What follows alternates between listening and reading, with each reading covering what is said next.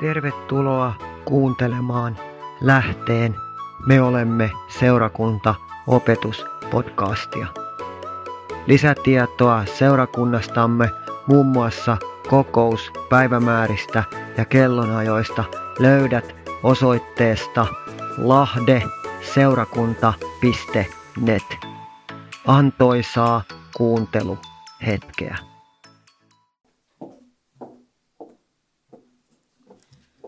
Siunausta jokaiselle. Ja kiitos, että saatiin tulla tänne. Tämä on paras tapa juhlia synttäreitä, olla täällä tänään teidän kanssa. Uusi kaupunki on mulle ihan uusi kaupunki. Tämä on ensimmäinen vierailu täällä kaupungissa ylipäätään. En ole täällä koskaan aikaisemmin käynyt ja hiukan tuossa ajeltiin ja kierreltiin, niin tosi kaunis kaupunki. Ja etenkin näin kesällä, niin mikäs teillä täällä ollessa? Ihan tähän alkuun. Yleensä vanhat virret on sellaisia, missä on oikeasti tosi syvää sanomaa. Ja mua tänä aamulla tervehdittiin tällaisen parin säkeistön kautta ja sitten mä jotenkin ajattelin, että ne oli tarkoitettu niin kuin mulle, mutta mä ajattelin, että ne on tarkoitettu kyllä meille kaikille. Oli niin osuvat sanat, että haluan lukea ne tähän alkuun. Virsi on 470 ja kaksi ekaa säkeistöä. Kirkkaat riemun äänet soivat tänään sydämessäni. Muistot kiitosmielen toivat, niistä kiitän nöyrästi. Herra antoi elämän, kaiken hyvin johti hän, tähän asti armossaansa siunannut on lahjoillansa. Halki elinpäivieni, tieni hän on avannut, riemut, murheet, matkallani, matkalleni viisaasti on jakanut. Vaikeinakin päivinä Herra oli lähellä, rakkauden voimin kantoi, murheeseenkin toivon antoi. Eikö ole hyvät sanat?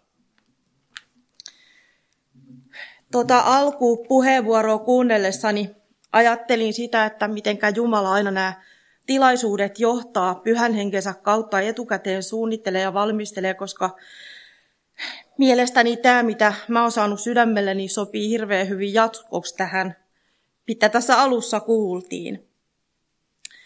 Mulla tuli eilen illalla, kun tätä mietin, että mitä mä täällä puhun, tuli vain yksi sana illalla siinä ennen, siinä ennen nukahtamista mieleen, ja se oli kasvu. Ja sitten mä tiesin, että siitä mun pitää täällä tänään puhua. Kasvu. Nyt on toukokuu ja toukokuu ihan lopuillaan ja kaikki maanviljelijät on ahertanut pelloilla. Touko, toukokuu on kaikista kiireisintä aikaa maanviljelijöille. Siellä pitää pelloilla tehdä paljon hommia ja laittaa siemenet maahan ja sitten odotella sitä, että ne lähtee kasvaa.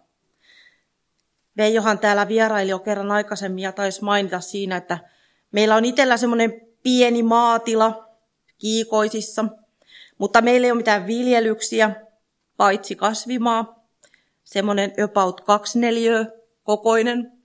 Mutta sinnekin on aina mukava laittaa sitten siemeniä, salaattia ja tilliä ja persillä ja kaikkea semmoista, mitä kotona keittiössä sitten kesän mittaan tarvitaan. Ja lisäksi siinä meidän vanhan kivinavetan yhdellä seinustalla, niin en tiedä kuinka monta kymmentä vuotta sitten on siihen istutettu raparperia, mutta ne on niin siunattuja raparperia, että se puskee 300 joka kesä niitä, ja ne on nytkin jo valtavan kokoisia. Ja me kiikutetaan aina Veijon kanssa niitä laatikkotolkulla meidän seurakuntalaisille sinne Nokian vapaaseurakuntaan syötäväksi niin, että niillä varmaan jo korvistakin tulee niitä raparperia sitten loppukesästä, kun mutta hyvin on kelvannut ja raparperipiirakkaakin on saatu sitten kiitettävästi. Mutta se kasvun ihme, kun laitetaan siemen maahan, että siellä on kaikki siinä siemenessä, kaikki tieto, kaikki niin kuin ikään kuin koodattuna sinne, että kun se kylvetään, siihen päälle tulee multa, se kastellaan, sieltä alkaa kasvamaan. Se on mun mielestä aivan ihmeellistä, että miten se kaikki tieto on voitu Miten Jumala on voinut suunnitella eri kasveille. Ja sitten jos ajatellaan ihan meitä ihmisiä, kuinka me siellä äidin kohdussa salassa valmistutaan. Eilen saatiin olla yksissä vauvan ristiäisissä mukana. Ja se on aina niin valtava ihme, kun uusi elämä syntyy. kasvit, ihmiset. Se on sellaista Jumalan ihmettä, mitä on vaikea käsittää, että miten se kaikki on ylipäätään mahdollista. Kuinka siihen on voitu kaikki se tieto, informaatio pakata sellaiseen tilaan, vai Jumala pystyy suunnittelemaan jotain näin ihmeellistä. Mä oon itse uskovasta kodista, mutta siellä oli kaikenlaisia ristiriitojakin siinä perheessä. Kun mä oon ollut kuusi-vuotias, niin mun äiti kuoli. Hän teki itsemurhan. Ja se oli sellainen tragedia, mikä löi kovan haavan koko meidän perheeseen. Meitä oli silloin neljä lasta siinä ja isä jäi meidän lasten kanssa sitten siihen. Ja en mene niihin tapahtumiin sen syvemmin. Myöhemmin isäni meni sitten vielä uusiin naimisiin ja, ja saatiin vielä yksi ihana pikkusisko, mutta siinä kuitenkin se tilanne oli se, että, että sen kautta meidän perheessä moni asia niin kuin meni rikki. Ja ne seuraukset oli tosi pitkäaikaiset.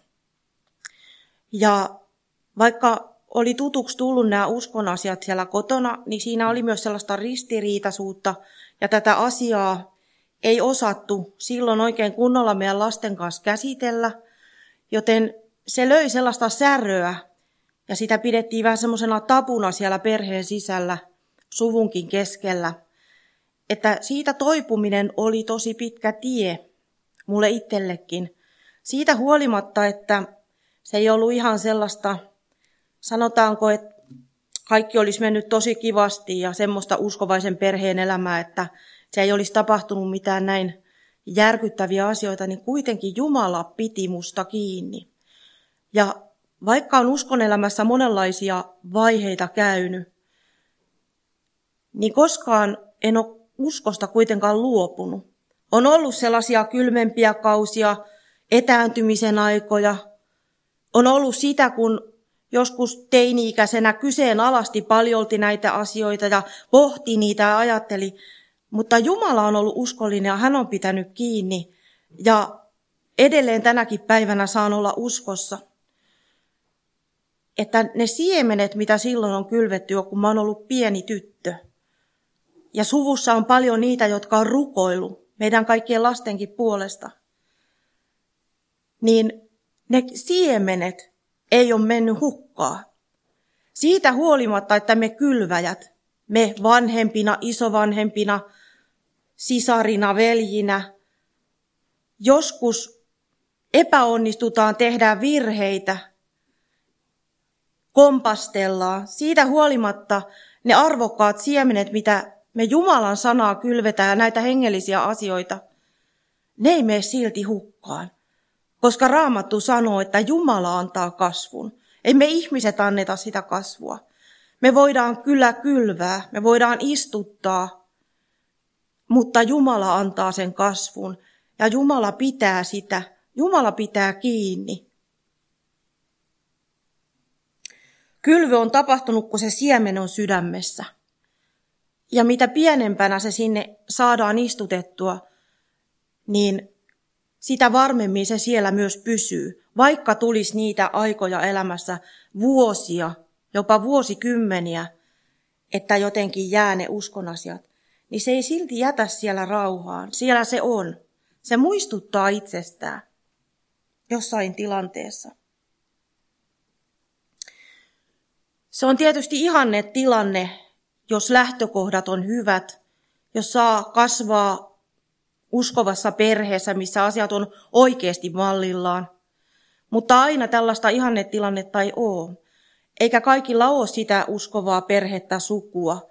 Ja sen takia pidän tosi tärkeänä sitä, että seurakunta kodista voisi löytää sen uskovan kodin ja perheen, niin ne siskot, veljet, isät, äidit. Koska meidän jokaisen tehtävä, joka hengellistä työtä tehdään ja seurakunnassa toimitaan, niin meidän tehtävä on kulkee siinä rinnalla ja kasvattaa. Kasvaa myös itse, mutta myös kasvattaa. On paljon rikkinäisiä ihmisiä. On paljon sellaisia etsiviä ihmisiä, jotka on haavoitettu monella tavalla, jotka kaipaa sitä, että, että heitä rakastetaan, tuodaan tätä uskon asiaa oikealla tavalla esille ja välitetään ja pidetään kiinni ja tuetaan myös silloin, kun tulee niitä kompastelemisia, tulee niitä virheitä elämään matkan varrelle. Se on helpompi ja turvallisempi kasvaa uskossa, kun on sellainen hyvä paikka, seurakunta, koti. Ja harvoinhan se uskossa kasvu on tasasta sellaista, että tullaan uskoon ja sitten meistä tulee niitä valtavia puita, jotka kantaa runsasta hedelmää. Kyllä se on monta kertaa niin, että Jumala joutuu aika paljon karsimaan ja riisumaan ja me joudutaan nöyrtymään ja me joudutaan niin kuin monenlaisten tilanteiden kautta siinä kasvukipujakin kärsimään. Eli se ei ole sellaista yleensä tasaisesti vaan eteenpäin ja ylöspäin, ja, vaan kyllä siihen liittyy monenlaista kasvukipua, taantumistakin, taaksepäinkin menoa. Ja sitten on yksi, joka vihaa yli kaiken sitä, että usko, joku tulee uskoon ja sitten vielä lähtee siinä kasvamaan, ja se on saatana. Se yrittää myös omalta puoleltaan kaikin tavoin estää sitä uskossa kasvamista. Se yrittää kuihduttaa sen, mikä lähtee sieltä nousemaan. Paljon joutuu olemaan taisteluissa mukana näillä alueilla. Jumala kuitenkin haluaa viedä meissä eteenpäin sen alkamansa työn, viedä sitä eteenpäin ihan koko meidän elämän ajan. Ja kasvu vaatii sitä, että me suostutaan siihen. Mutta monta kertaa me ihmiset pyristellään vastaan.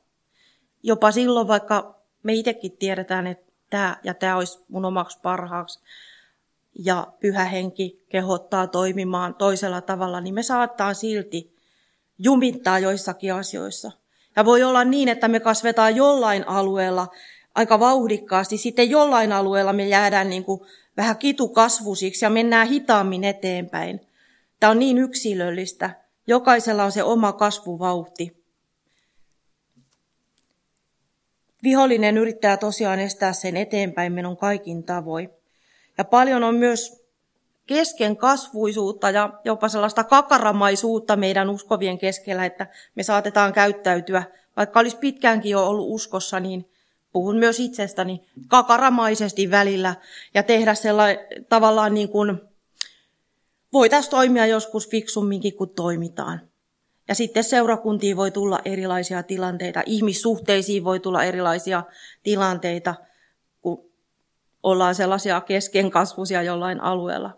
Siinä ei muuta auta sitten, kuin mennä sinne parannuksen teon paikalle.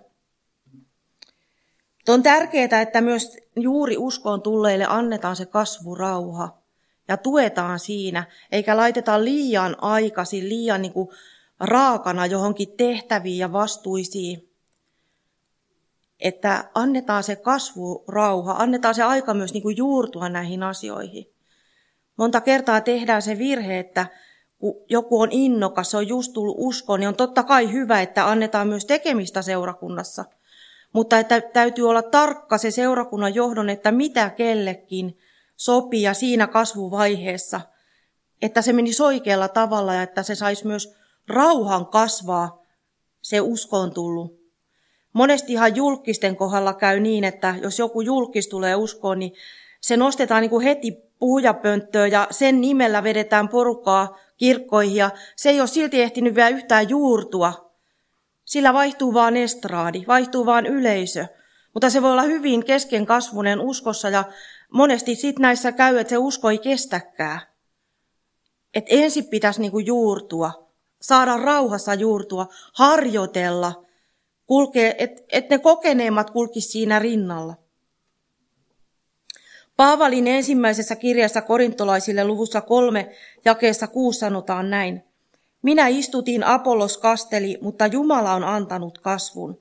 Tässä puhutaan juuri siitä, että me voidaan istuttaa, me voidaan kastella, mutta Jumala antaa lopulta sen kasvun. Ja se on aina ihme. Ja on sitten omat eväät heikommat tai lähtökohdat tai vahvemmat. Esimerkiksi perheessä, taustassa, elämä, mitä elämä on tuonutkaan tullessaan. Niin Kuitenkin meillä jokaisella on annettavaa. Ja Jumala näkee kyllä sen, että mistä tilanteesta me ollaan tultu ja mikä meidän historiat ja taustat on.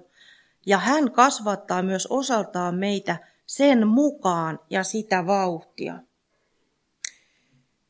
Joskus on niinkin, että voi olla joku tosi semmoinen superuskova perhe, missä ollaan monta kymmentä vuotta koko suku oltu uskossa. Ja se on ihan tuttua lapsesta asti, että lapset käy seurakunnassa, on kaikessa toiminnassa mukana, isät, äidit, mummot, papat, kaikki on siellä seurakunnassa. Mutta sitten voi tulla se vaihe, mä oon tavannut tällaisia ihmisiä, että esimerkkinä vaikka on joku tyttö, joka on aina ollut se pyhäkoulutyttö ja kuorotyttö ja aina mukana kaikessa ja ensin leiriläisenä, sitten leirillä ohjaajana ja, ja koko suku odottaa sitä, että sä olet semmoinen ja sut sullotaan tietyllä tavalla sellaiseen muottiin. Sulta odotetaan sitä ikään kuin kiiltokuvaa täydellistä. Ja sitten se oma kasvuprosessi, se vaihe, kun pitää itse astua niin kuin siihen lapsenuskosta siihen että onko tämä niinku se, mitä mä oikeasti, mihin mä oikeasti uskon, vai se, mihin mun suku uskoo ja pakottaa mutkin uskomaan. Ja onko tämä muotti sellainen, mihin mä oikeasti mahdun, niin tällaisia kapinavaiheita voi sitten tulla, että vaikka olisi kuinka tällainen tausta, niin on nähnyt niitä, kuinka raju irtiotto voi tulla näistä ympyröistä, että tulee ne paineet ja ne odotukset, ja sit sä kyllästytkin olemaan se kiltti kuorotyttö ja teet jonkun tosi rajun repäsyn. Näitäkin tarinoita kuulee. Ja useimmiten Jumalan kiitos nämä pienen lenkin jälkeen palaa takaisin, kun ei siellä ollutkaan mitään niin hienoa sitten siellä muualla. Mutta tällaisiakin asioita voi tulla. Että ei se aina se, että minkälainen se perhe on, määritä sitä, että miten ne asiat menee. Jumala on voimallinen kaikenlaisissa tilanteissa johdattamaan ja kasvattamaan. Otan tästä samasta luvusta vielä jakeen yhdeksän. Sillä me olemme Jumalan työtovereita, te olette Jumalan viljelysmaa, olette Jumalan rakennus. Puhuin tuossa alussa niistä peltotöistä. Me ollaan kaikki niitä Jumalan niin kuin viljelysmaita ja meidän tehtävä on myös kylvää ja näitä siemeniä jakaa ympärillemme. Aina me ei tiedetä, mitä tapahtuu. Aina me ei tiedetä, millaiseen maahan ne putoaa. Joskus me saadaan kuulla, että miten on käynyt, mutta aika usein me ei tiedetä, mutta Jumala tietää, se kylvötyö ei ole koskaan turhaa. Vaikka me itse koskaan tultaskaan näkeen, kun ehkä sitten kerran taivaassa, että mitä se ja se tilanne tai se ja se asia, mitä se sai aikaa, minkälaista satoa se tuotti Jumalan näihin aittoihin.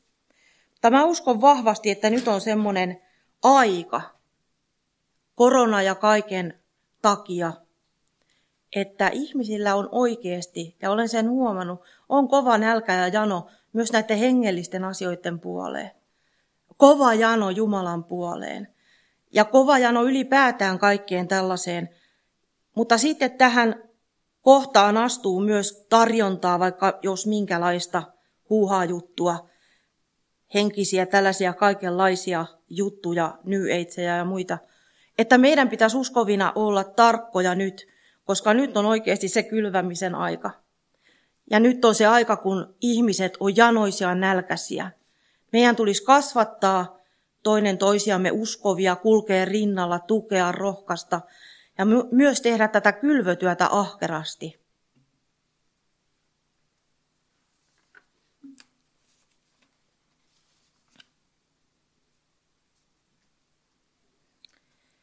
Ja niin kuin pellot on kylvetty, nyt toukotyöt tehty ja odotetaan sopivia säitä, sadetta, lämpöä, että maa kasvattaa viljaa, niin nyt on aika tehdä toukotöitä Jumalan pelloilla. Rukoillaan yhdessä. Kiitos Herra siitä, että sä haluat rohkaista meitä. Sä haluat täyttää niitä meidän kylvövakkoja. Sä oot antamassa niin kuin siemeniä, uusia siemeniä, uusia tapoja myös kylvää, uusia tapoja tehdä tätä työtä. Kiitos Herra, että sä oot herättänyt sellaisen nälän ja janon tämän kansan keskellä. Kiitos Jeesus siitä, että me saadaan olla mukana omalta osaltamme ja myös tämä uusi kaupungin vapaa seurakunta saa olla mukana tässä kylvötyössä ja kasvatustyössä.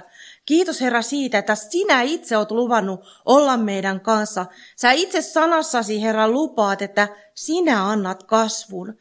Kiitos Herra, että haluat tänään rohkaista meitä jokaista. yksikään siemen, jonka sinä kylvät, ei ole turha siemen.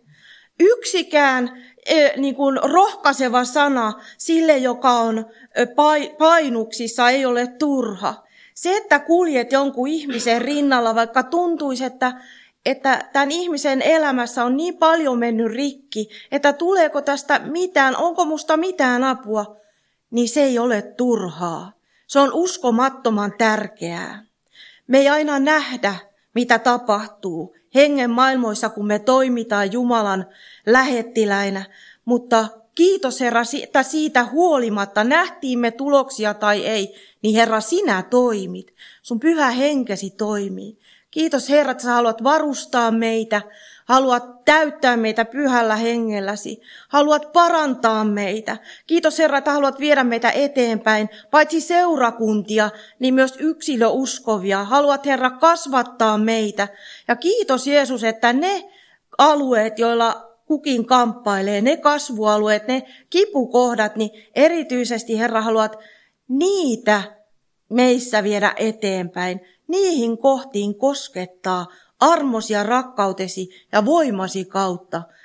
Kiitos Herra, että jäät siunaamaan tätä lopputilaisuutta, ja siunaamaan jokaista ystävää, joka täällä on tänään, ja jokaista, joka kuuntelee tätä lähetystä. Kiitos Herra, että jäät siunaamaan tätä seurakuntaa. Jeesuksen nimessä on veressä. Amen. Amen.